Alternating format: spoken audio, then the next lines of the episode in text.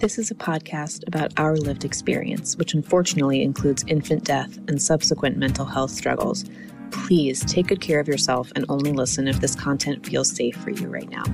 We'll still be here when you're ready. Hi, I'm Judith. And I'm Alina. We are internet friends turned real life friends who both experienced the tragic loss of our sons to sudden infant death syndrome in winter of 2021. In the year after Aiden died, my husband and I both became unemployed. My parents divorced, and we had to move five times for various reasons. And as for me, just a few weeks before my son Quinn died, my then husband had come out to me as a transgender woman and were subsequently divorcing. It's been a lot. it's been a lot. but as long as we're living, we will love our sons deeply and work to make sure that we live a life that makes them proud. Welcome to As Long as I'm Living podcast. We're so glad you're here. Hi, Judith. So, Judith, this is Carol. Carol, this Hi, is Carol. Judith. It's so nice to meet you, Judith. I'm so sorry that you're part of this shitty, shitty, shitty ass club. I am too. I wish I wish I wasn't. Yeah, it's the worst. It's the ter- be great. Maybe the most it's the most terrible reason to know someone. It is, but it's such a pleasure to meet you because I've heard so many wonderful things about you, and I'm really excited to learn more. I mean, thank goodness we all know each other, right? I know. Or else it would really be a lonely, lonely road. That's why I made up Empty Arms. yeah. Okay. So on that note, hi everybody. Welcome to As Long as I'm Living. We have a very special guest for you today. This is our first non-spouse guest. Um, so we've interviewed my ex Kaylee, who you guys know. We've interviewed Judith's husband, but this is our first non-spouse guest, and I am so excited for you guys to meet her. Um, Carol, why don't you introduce yourself? So, I'm Carol McMurrich, and I'm the founder and director of Empty Arms Bereavement Support, and I am the mom of Charlotte Amelia. Charlotte was my first daughter who was born in May of 2003 and died during labor from oxygen deprivation. And my experience with Charlotte made me feel very driven to create community and understanding and increase awareness around pregnancy and infant loss everywhere. Thank you. We are so happy to have you. so, first, I'm going to have you start off by telling us a little bit about Empty Arms, um, why you founded it, and you know, the services you provide. So, Empty Arms, I wanted to create a resource that would network people to each other so that people would actually have humans that they could talk to and connect with and and be face to face with and i also wanted a network where people hopefully would have to do as little work as possible to actually access the resource so um, you know, if in the hospital systems that we work in, we ask providers, like, please have us reach out to the person. Don't give the person our card. Have the person give you their information and give it to us. So we call them and say, we're so sorry that this happened. Like, how can we be there for you? So there's three things that Empty Arms does. Um, 15 years ago, things were in the works for just one support group and it was obviously a face to face support group because there's no um, video conferencing 15 years ago. And it was just for people in Western Mass. And so it was just one group. And now, uh, aided by just the community, because everything that we've created is totally the origin of everything is just like us feeling out like what is it that people need and how can we make that happen um, we have sort of three components. One is the component where we're visiting people actually in the hospital in mm-hmm. all up the Connecticut River Valley. So we we serve all of the hospitals, um, kind of up like the Connecticut River corridor, and and so that means when someone's baby dies in the hospital, we are able to go in and meet them like immediately and help them get those things that they need. And it's not quite as dependent on whether or not they have a good nurse because they have somebody else who's holding the staff accountable to make sure that those things happen. And we can get more and better stuff for them. And we know things like, you know, like when I am, am working with a baby and I have the baby wrapped in one blanket and then I switch out the blanket, because I, you know, for whatever reason, I'm like putting that blanket in a black bag to go home with the parents because I know that like every single thing that touches that baby needs to go home. And, yeah. you know, I'm just trying to give them like as much as they possibly ha- can to like that's tangible. And, um, and so that's one component. That's like our in the hospital component. And then our in the community component is following those people that we serve in the hospital and then doing outreach to anywhere we could potentially come in contact with people and and running these groups which are were in our office but are now on zoom. And um, we run like nine groups a month. And I, I i have nine right now but like i have like three that i want to like open in the next two months. So it's like there feels like limitless p- potential for all of the different categories of things that people want to just lean into. Um, so running these groups, which is there there are these like very structured but yet very open, trauma informed, safe environments where people just get to be together with this common thread and this like deep reverence for the fact that people's stories are profoundly different. But there are so many common threads of socially what it is like to be a parent without a baby in this culture and so many common threads to the things that people struggle with in just figuring out how to live with this grief. Um, and that's been, you know, those are very, very powerful and really strong relationships come out of that. Um, certainly also in the community support aspect of things, I do a lot of like just one to one introductions for people. Like, oh, I just, you know, somebody new, I just met her in the hospital last week and like, there's these pieces of her story that remind me of these other people that I know that kind of live near her. And so I'm going to do that intro and like get them connected. And, you know, I love that piece of just like getting people to know each other. And then the last piece is education, which is kind of, I don't want to say it's like my favorite part because I actually love, of course, just like chilling with the parents. It's been so incredible for me to build this network, which is so self serving because I have a network of friends now too. Um, but the nurses and doctors, uh, you know, and I think really think the nurses, you know, for bedside care are, are the most important because they have the most face time with patients. Um, they have little to no training in how to deal with this. They have little to no training in how to manage people, in like what kinds of things are important. They have little to no training in like, you know, what is possible. And they're learning it on the fly. They're learning it from one another you know, if at all. And so that means that if you learn it from somebody who doesn't really know what they're doing, then you're learning the wrong things. And I don't want them learning it from each other. I want them learning it from us.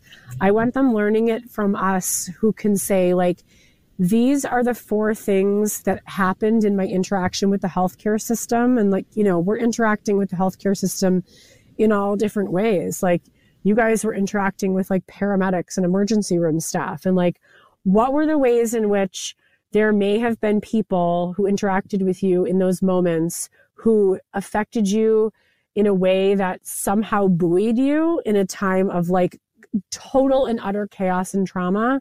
And where are there places where you're just like, did you really have to pour salt on that wound in that moment? Like, could you not have phrased that differently or created space for me?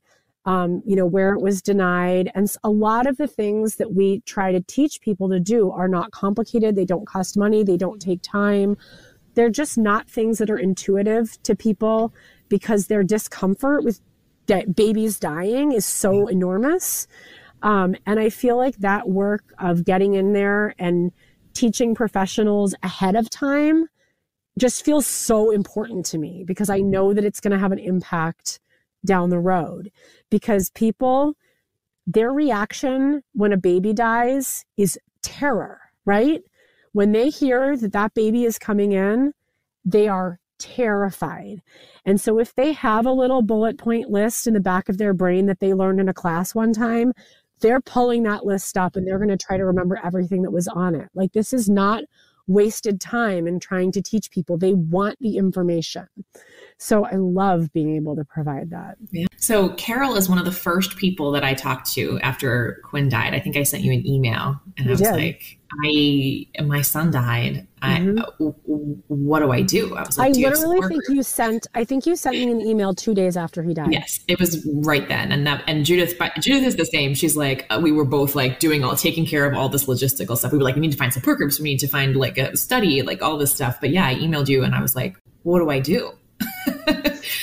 you know, and I think so I think I'm hoping you can talk a little bit about like, you know, as you you are like the front lines for people who have just lost their baby.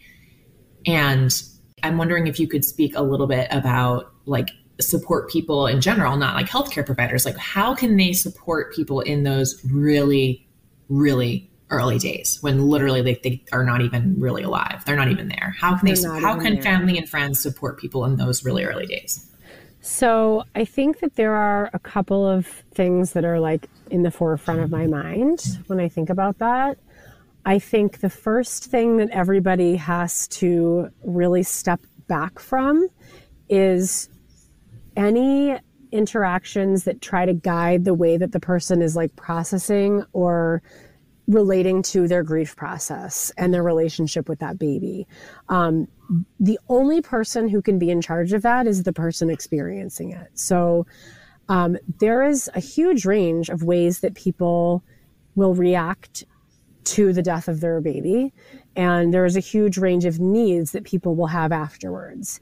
And I could say that like probably 99.9% of those things are totally normal. So, you know, when you see your person catatonic on the couch and they don't want to answer your, you know, questions about whether they want to eat or not, you can just let them be catatonic on the couch. And you can say to them, like, I'm here for you and I'm just going to let you be and I'm going to check in with you you know, every hour and make sure that there isn't a way that I can be helping you, but I see it, I see that this is what you need right now. I feel like the food thing, the most irritating thing in the world. Like I get angry even thinking about it now. People were so obsessed with feeding me. That's right. Everyone was just obsessed with feeding me. Bring. They kept like telling me to take more bites of soup. And I was like, I don't want to. Could probably all go with for like two weeks without actually eating much and be fine. So I think that, yeah, like letting people just be, and it's scary. It's so scary to see the person that you love disappear. And essentially, for almost everybody, the people that really care about you are going to feel like you are gone because you are gone. Like the part of you as a person before this baby died is gone for now. And a new version of you is going to reemerge, and there are going to be a lot of parts that are the same, and there are going to be a lot of parts that are different. And then the second thing that I think is so important is when you want to help, you have to list the options. You can't just say that you're there. You have to give the menu. You have to say, these are the things I could do for you right now. Or I would like to do this. Is that okay? I would like to make you dinner. Would you like the dinner to be delivered at five o'clock or in the morning? Would you like the dinner to be put directly into your freezer or would you like me to bring you a dinner that you can eat today? Don't say, what can I do? Because nobody knows what they want somebody to do. Say, I'm going to go to the store for you. I'm going to buy you salad, milk, and cheese. What else will should should I add to that list? Right? Not like what do you want me to get for you, but like I am at the store. I am buying you things. Right? So being like almost like and even though i know that you just said like people were forcing you to eat soup and that was annoying like i think that that the on the other hand like there are places where you do kind of just have to be like i'm helping but you have to also make sure that you offer the option for people to receive the help in a way that is not intrusive i think one thing that would be helpful for me is that people would help the people around me like, yeah, they like I, the people around me, like my mom or whoever, the closest people, my husband, they needed help. To help them would be helping me. To feed them is feeding me. That's right. Them is caring for me, and they are better equipped to tell you. Like my mom is better equipped to tell you what she could benefit from than I am right now. So it would like I would say one thing that I think would be helpful is like say I'm gonna drop off food for your entire family because I know the family at time, and I'll coordinate with your mom. Don't even ask me. Don't even like I'm like not even like I'm not even useful. Two people brought food and they um, didn't knock on the door, and then they just called and said, "I left food on your porch." Yes. Ugh, right. Yes. So then it wasn't like I have to have this interaction with someone. And I think yeah. that you should do that if you're going, you know, if you're doing the shopping, say, I'm going to pick some things up for you, but I'm going to leave them outside. Like certainly if you want a visit, I would lo- I would be happy to come in and keep you company, but you know, I'm guessing that right now it would be more helpful for me to just leave it. So like respecting that space, but then also like I think that that I've heard from a lot of parents, and I know that this is true for me, especially for people, you know, when your baby dies and never comes home, nobody's, nobody knows your baby. Yeah. And so I had some people, you know, I have a friend who's a midwife who said to me, like, when you're ready, I would love to sit down with you and hear Charlotte's whole birth story. And I remember thinking, like, that's the best thing anyone has said to me since the day she was born is like they wanted to know about her and they wanted to like find out more about her so that they could they could know her like I knew her. I, I've talked about this in support groups, and I, I think I've even talked about this on the podcast. But it, it is so painful for me that every story about my child is about a dead baby. Mm-hmm. Like he's also just my baby, and so when yeah. I get to talk about him as my baby, it is so special to me because it's so unusual, you know. Yeah, totally. I totally agree. Like creating those opportunities. And I think that, you know, when I talk to, to healthcare providers, and this also is true for parents and support people, there are a lot of ways in which you can ask parents questions that opens a door where they're either allowed to walk through it or they can choose not to. Mm-hmm. You know, for example, if you say this, you know, if I were to say to you, like, Alina, did Quinn look like you? Like you could just answer yes or you could be like oh my god he was so beautiful. Like he had big blue eyes just like me. And you know like you could go on for 15 minutes if that is the invitation that you need to just talk about what quinn looks like. But it's not necessarily like i think people are afraid to ask any question because they have that like they like have this like delusional notion that like you know, we've like, we're like no longer thinking about the kid. And if they say their name, we're going to suddenly be like, oh my God, my baby died, and like burst into hysterical tears. Um, right? They don't realize yeah. that this is just like part of our DNA now. And like, yeah.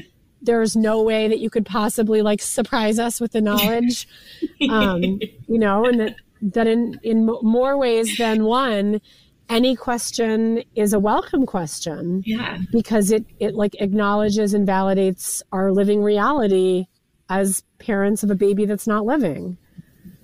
Yeah. Yeah. Um I am just wondering if there are some common threads you've heard over the years that you've done all of this work.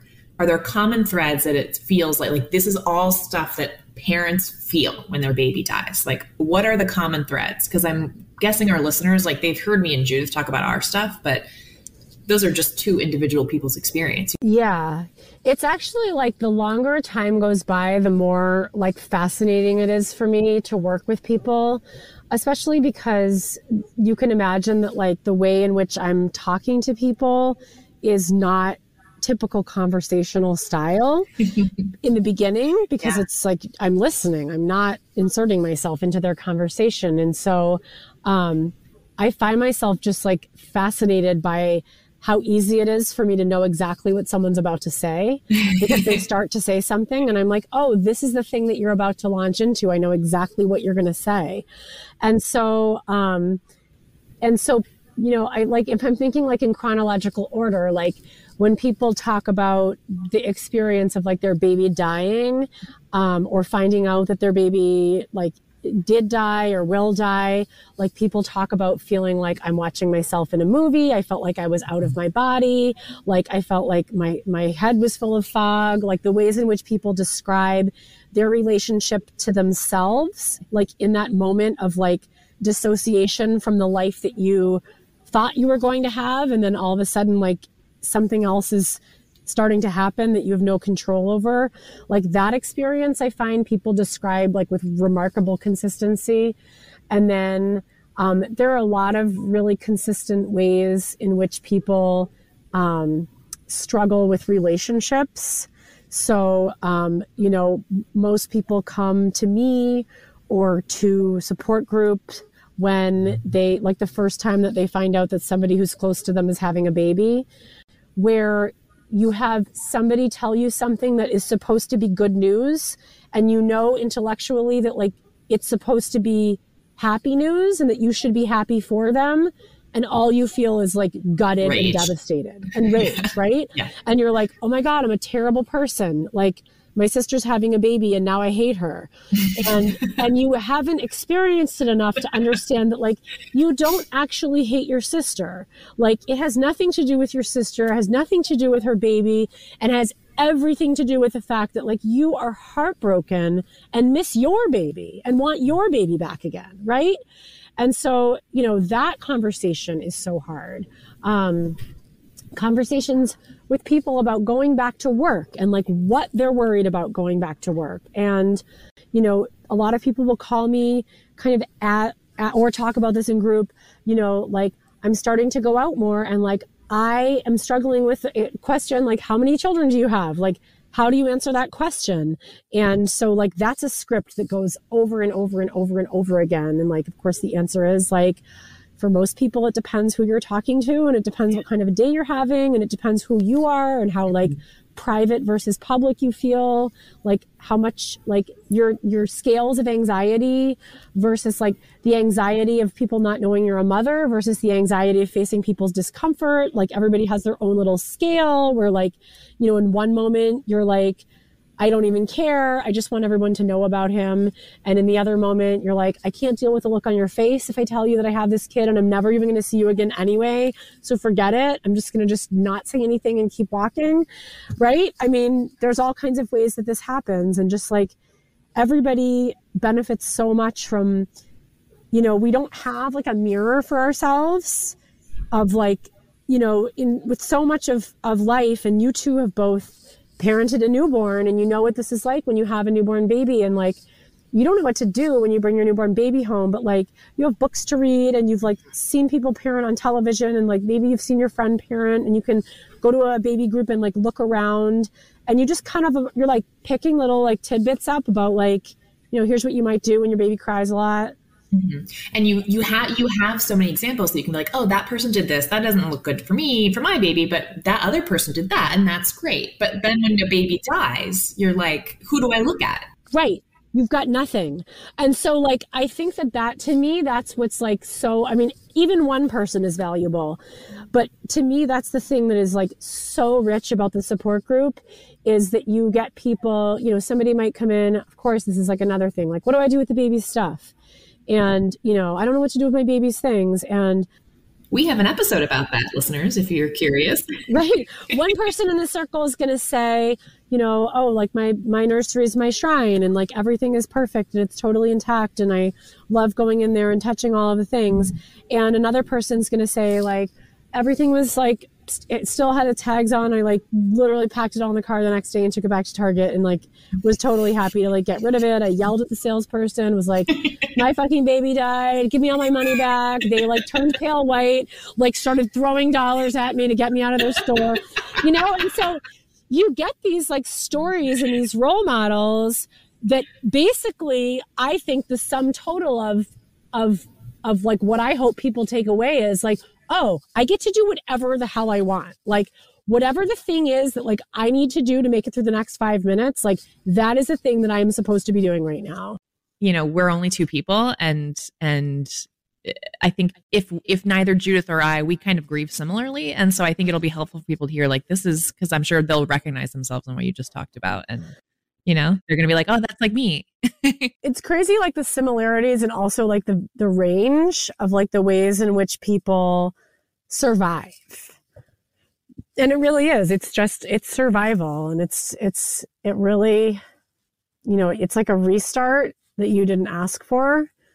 And so you're just so discombobulated. I know. It is it, it's it's a wild time. I remember like I don't remember at all the first support group I went to. I remember what I was wearing, but I don't remember any of it because I was just like, you know, completely beside myself.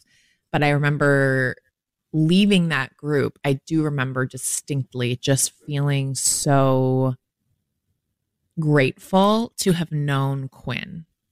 Mm-hmm. And I think mm-hmm. there was something about hearing everybody else's stories and hearing them talk about the love they had for their babies. Like, it just gave me this like I was just so reminded of my overwhelming love for him. Like I felt yeah. like I had been so caught up in the grief of him not being there and the sadness and everything. Like it was nice to and I still feel that way when I go to group. I'm just like it's so nice and I feel that way recording this podcast. It's so nice right. to talk about him and and have permission, give myself permission to like spend time, really dedicated time thinking about him and talking about him. It's so wonderful. That is totally the thing that I just like cherish so much about our organization and not just i mean i shouldn't even say organization it's community it's like all of the people because it gives everybody like everyone who comes in they are they're there because they're the parent of that baby and it's the only place for many people where they're seen like first and foremost as the parent of that child right? And and never forget interestingly not as the parent of that dead child as the parent of that child which is you would think that wouldn't be true but it really feels like you're just the parent of a child. And all these people happen to have dead children but they're just parents of children and you have something in right common. exactly. And like i don't ever think like it's like borderline like preposterous to me to imagine that like in other places out in the world, like these people that come in with these like very complex, complicated, deep, life altering relationships with these babies mm-hmm. are not considered parents. Yeah. yeah. Right? Yeah. It's just weird. Like it's yeah. very much shifts your identity. Absolutely does. Um, I I want to talk to you about because I've been to many different support groups. Mm-hmm. I want to talk to you about Empty Arms is Empty Arm the so the philosophy of the Empty Arms support groups because I feel like it's different than the other ones I've been to. In that, like the the spaces. Uh, well, I'll let you talk about it, but it just it has a different vibe. I want to know what the vibe is. Like, I'm curious. It feels, it feels like you can say anything. Mm-hmm. It feels like I have never once in that group felt as though anybody was judging anybody else for having a different experience. Mm-hmm. It's also very open ended. I did a support group that was six weeks long, and each week had a topic. And mm-hmm. you know, the the facilitator was teaching us about a topic, and and it was mm-hmm. helpful, but it was also not. It didn't feel like a support group. It felt like right. a grief education class. Yeah, yeah. and it, it's it's also been so nice that the facilitator is a bereaved mom herself. Yes. Um, and that you're so much further along in the journey. Like it, it feels. I think one of the things I like about it is that it's not just newly bereaved parents or people at my exact stage of the grief process. Like it feels good to me to go to the support group and be able to help people who are freshly bereaved and for me to see people who are three years out and see how they're doing you know now that i'm one year out that feels so nice that it's a huge community over the course of whatever phase they're at. I love that about it. Um, so what like tell me about your philosophy and how you run the support groups because it's different than the other ones I've been in. You just like basically named the philosophy. I love it. So the first thing is is it is peer support. It's peer facilitated and that's like a mandatory mm-hmm. like that's the most mandatory part of our facilitator profiles for all our groups is that they're all peer facilitated because it's that lends authenticity that is impossible to find. Yes. And I think all of us have had experiences where we have been with professionals who we trust and then lost that trust because we realized like they don't actually know what mm-hmm. this really feels like. Mm-hmm. And I think having facilitators who do know what it really feels like really changes the tone of the group.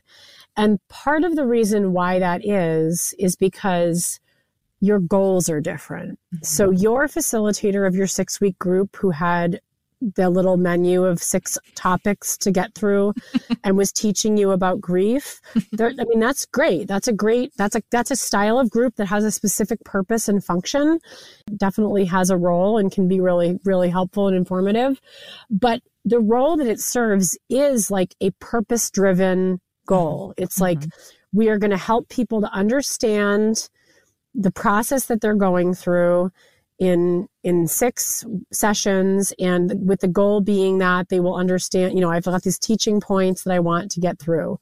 Yeah. That is not the way that our groups work. Our groups actually operate on with the underlying goal of basically like brutal honesty breeds brutal honesty. Yeah. And the idea that like we have the opportunity to, to witness each other mm-hmm. like in our raw state. Yeah. And there is nothing that is more empowering to each individual person than being able to like be their own vulnerable raw emotional traumatized self in the presence of other people mm-hmm. and be witnessed and then in turn be able to witness the same thing of other people yeah. and and that loops me back also to the peer facilitator model because the model that we use for facilitation also requires that the facilitators like begin with their own emotional content. And so like one of the things that you'll know that you know is that like our circles always begin with the facilitators sharing their own story and sharing some of their own emotional content. Mm-hmm. And you know, as someone like my story is 18 years old and so I will often say, you know, I remember feeling this way. And over time, it has shifted to this mm-hmm. because I am also trying to serve as that role model, right? Mm-hmm. So my job is to both share relatable content that's going to make Alina say, like, oh my God, she does get this. She does know what it feels like to like lay on the couch for nine days in a row and never eat because mm-hmm. she's too sad to eat yeah. Oh, but she doesn't feel like that. She never lays on the couch anymore. That's good. like it's good to know that somehow you can get from point A to point B. And I can also honestly say, which I think lends credibility to our support groups, like, I don't even freaking know how I got from there to here. like, I just got out of bed every day and like put on my socks yeah. and kept going. And somehow things shifted. So, what I did is exactly what you're doing right now. Yeah. I just showed up for myself every day and did the best that I could. It's almost like you were saying those other groups are purpose driven and this is a process driven group. It's, totally process driven. And I like to think that there's a way and it's not explicit. I mean, we do say it explicitly, I guess, in some ways, but like, there is no human on earth that knows what you need more than you. Mm-hmm. And I think sometimes groups and and this can happen in therapy too groups that are you know professionally facilitated by somebody who's like a social worker or a psychologist who's not a bereaved parent like there can be a sense that like you know more about this process than I do and you're guiding me. Mm-hmm. And our philosophy is like you are guiding you. Like we're all teaching each other in this circle and you're your guide. And we really hope that you'll learn things from this circle that will help you to guide you better but like nobody's ever going to guide you for you. And like when it comes right down to it, like we are the only people who can rescue ourselves. There's no one who does this work for us ever, no matter what, no matter what our support structure is, no matter who we have on our team. We do this for ourselves. We are the only people that can like heal ourselves over time. Right. And I think that like that's scary, but empowering. You, it's empowering. And empowering when you're able to kind of come to understand that in the context of a community of people who are all in their own stages of the same struggle, right? That's right. Yeah. Because you have all these different role models. Yeah. Um, okay, so mm-hmm. what's next for Empty Arms? Oh wow. The list is the list is really long. Um so right now I think that so one thing I would like to just precede what I'm about to say with is that Empty Arms is like such a work in progress. Like there is nothing about Empty Arms that feels at all organized, put together, finished.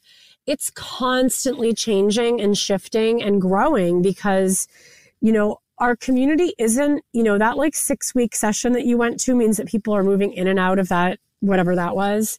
But like people aren't, there's a lot of people that move in and don't leave. Mm-hmm. And that's great. That's the goal, right? The goal is that like, you know, in five years, when somebody comes to me and says, like, I just lost my four month old to SIDS, I'm like, I'm going to have Alina call you and you're going to call them and you're going to be that person for them. And like, that's what I want to foster is like for people who really get a lot out of this, like being able to be able to like be that person who like forges the friendship from the other side is like so amazing.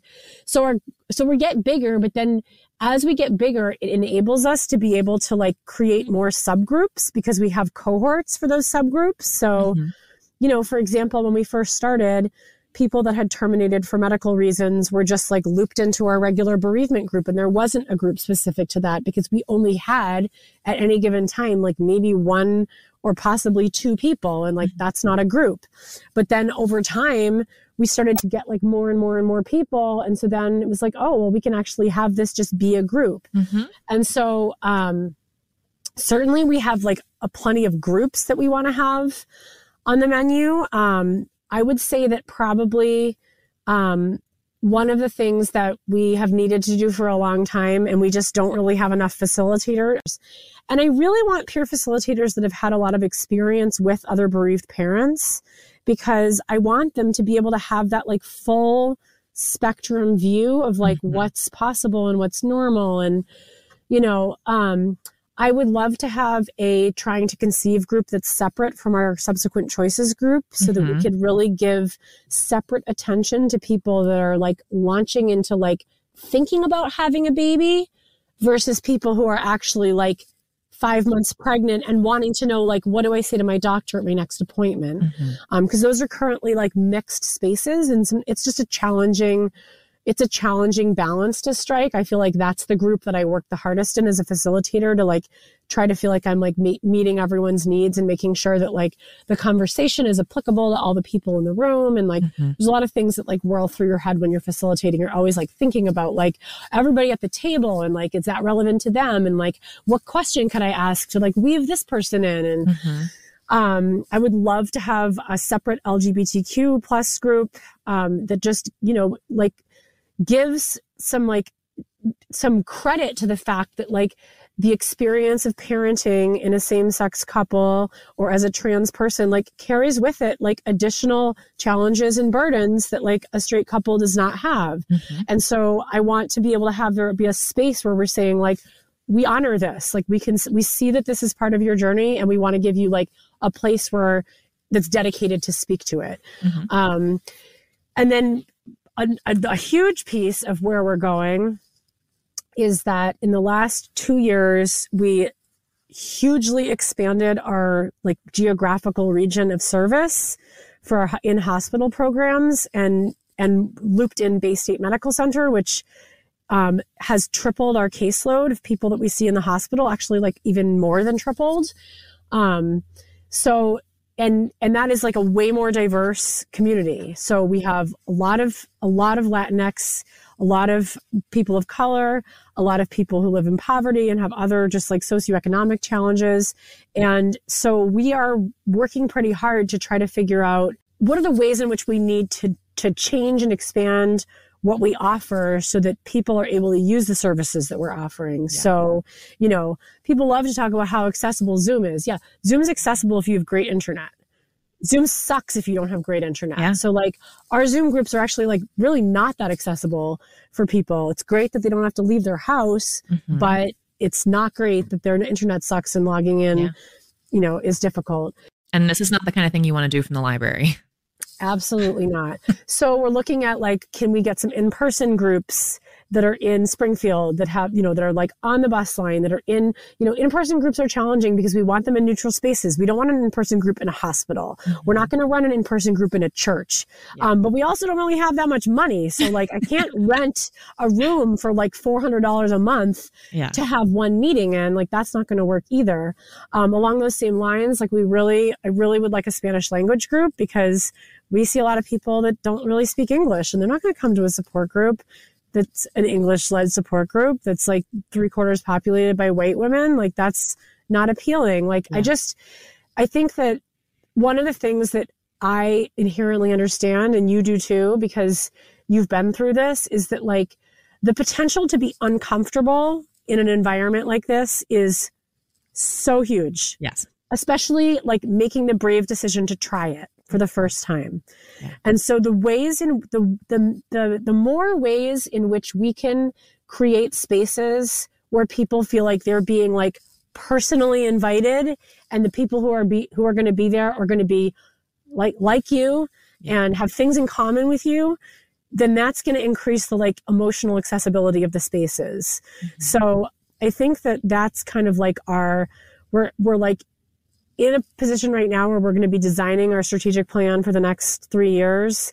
And I think our role is really looking at equity, like in terms of like, what are we, like, who are we serving now? What do people need? How do we deliver those things to people in ways in which they're able to receive that? And so right. it's going to mean a lot of talking to people that we've met, both people who have used what we've offered and people who haven't used what we've offered, just trying to figure out like what can we be better at and who do we need to bring in to be on our team to like deliver those resources more effectively. Yeah. So lots of stuff. Lots of stuff. Well, this has been an amazing conversation. Also, Judith, I just want to say that I feel bad that I just like yammered away at you because of the context of our conversation. And I wasn't like, tell me about your baby. I want to know all about you. don't even worry about him. He's good. I poor everyone else has to listen about him. You get a pass. oh, I want to know all about him though. So next time, next time.